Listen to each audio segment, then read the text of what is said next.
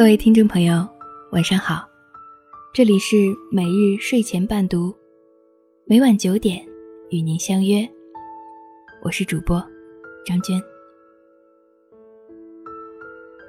今天给大家带来一篇，一句话就看出你的教养。接下来的时间，由我分享给您听。为他人着想的善良。一次元旦节的朋友聚会，我们闹到了凌晨一点多。屋子里面一片狼藉，各种气味都夹杂到一起，形成了一种难以名状的臭味，让人恶心。大家都喝高了，醉醺醺的睡过去。我因为肚子里面的酒和食物没有消化。睡不着，一个人跑到外面去散步，透透气，也消化消化。回来的时候，我看到小胖一个人在打扫卫生。小胖是一个特别好的人，因为他有点婴儿肥，所以我们都亲切地称呼他为小胖。他一个人轻手轻脚的。把垃圾分好类，扔到外面的垃圾桶，顺便拿起笤帚扫起来。顿时，我对他的好感倍增。要知道，这里是酒店，本可以第二天叫清洁阿姨来打扫，他这么做，只是不想麻烦他们。我自愧不如，问他需要我帮什么忙。他说。你去看看他们有没有踢被子，别感冒了。于是我一个个去查看，我发现他们身上都被小胖盖上了被子或毯子，脱下来的外套被整齐地挂在墙壁的衣架上，手机也都充上了电。旁边还放着一把椅子，椅子上面是茶水。怕他们半夜起来渴，他们都已经被小胖照顾得妥妥的。那一瞬间，我整个人都要融化了。什么叫为别人着想的善良？这就是认识小胖半年，还是有一次无意间听到他在洗手间按打火机的声音，我才知道他是抽烟的。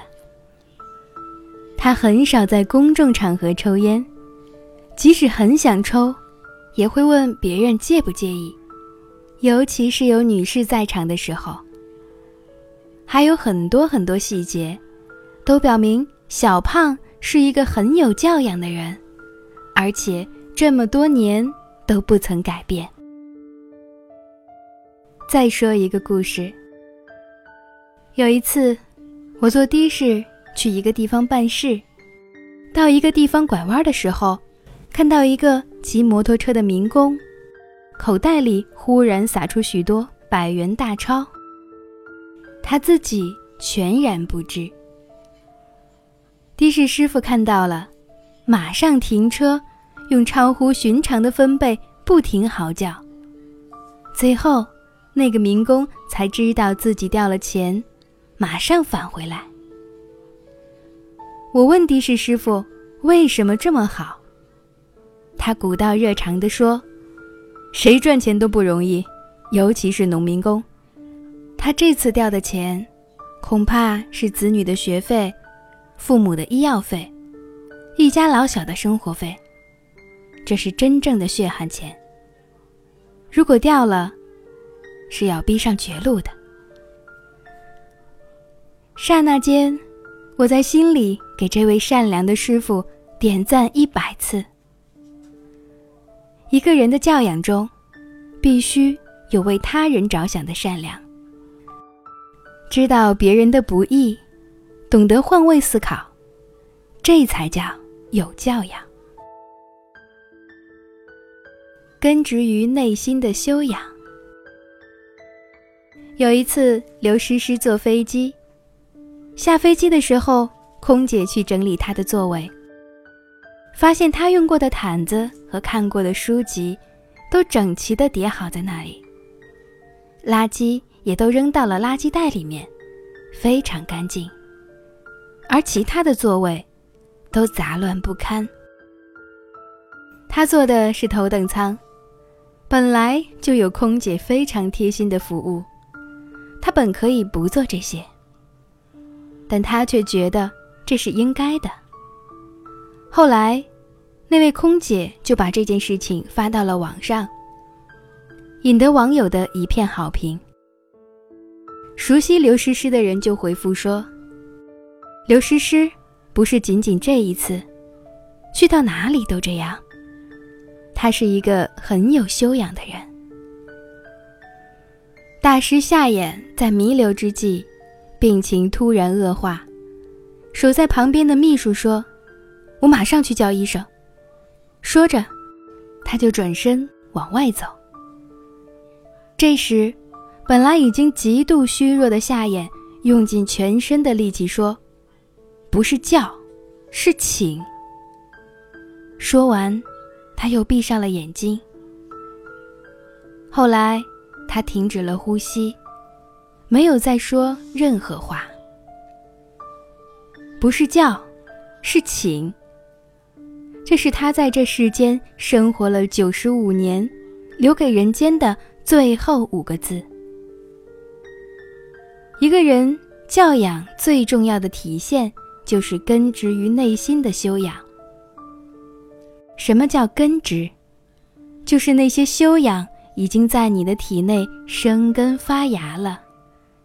你会时时刻刻感受到它的存在，即使是生病，即使是不久于人世，这已经变成了一种自然反应，就像呼吸一样，无需提醒的自觉。在高铁站的改签窗口。有一堆人在排队。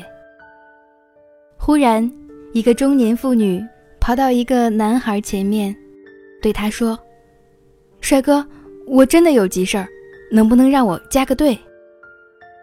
那个男孩说：“如果我让你加了队，对后面的人是不公平的。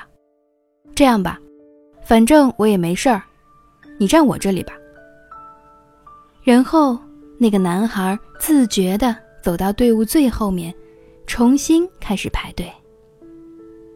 日本有种文化叫“不给别人添麻烦”的文化，比如不小心把公交车上的座位弄脏了，把餐厅的地板弄湿了，都会自觉地去擦干净，不给别人添麻烦。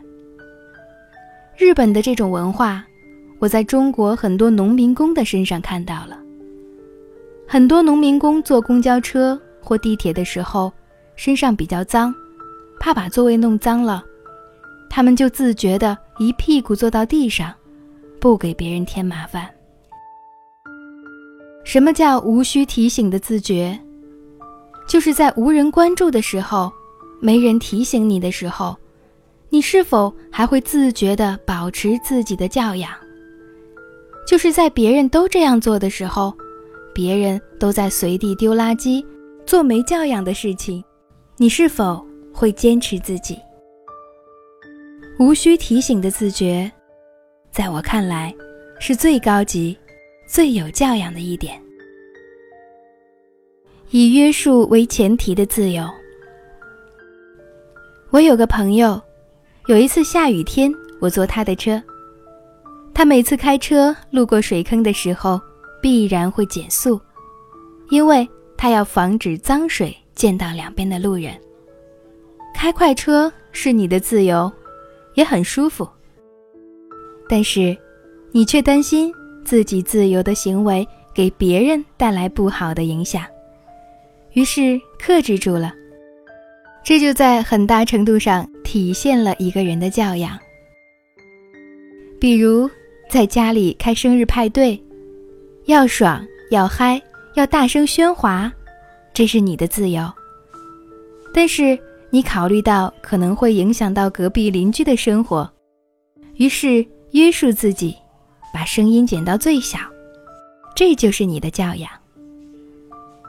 比如每次吃完东西剔牙的时候，大大方方、尽情尽兴的剔牙齿，这是你的自由。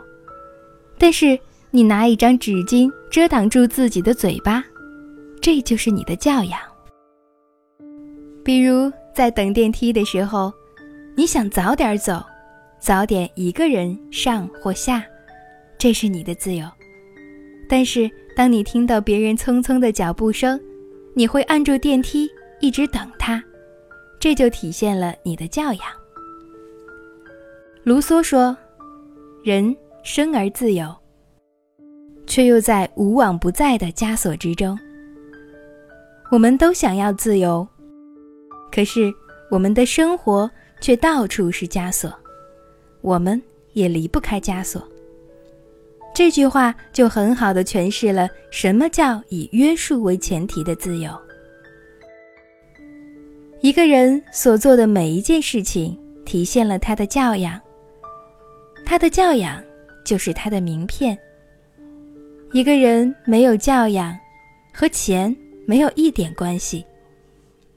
头等舱上的贵人，也有没教养的行为；偏远乡村田埂上的农民，也知道礼义廉耻。有教养的人，无论是在人群中，还是独自一个人，他们的心里都有一面镜子，时时刻刻。照亮着自己。他们在照亮自己的同时，其实也照亮了别人。和他们在一起的感觉，就是一种如沐春风般的舒服。一个人可以不成功，但是不能没教养。今天晚上的故事就分享到这里，谢谢您的收听。每日睡前伴读，每晚九点，与您不见不散。晚安。喜欢你，你是那么的让我安心。哦，喜欢你，再没有什么把你代替。哦，喜欢你。遇见你，怎能保持清醒？目眩有神秘，在我的心里你。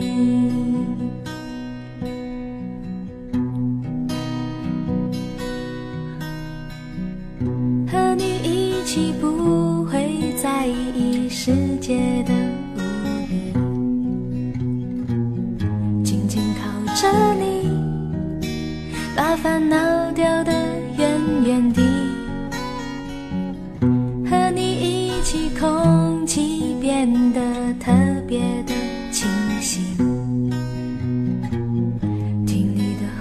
心，随着你思想中飞行。哦，喜欢你，你是那么的让。我喜欢你，再没有什么把你代替。我喜欢你，遇见你怎能保持清醒？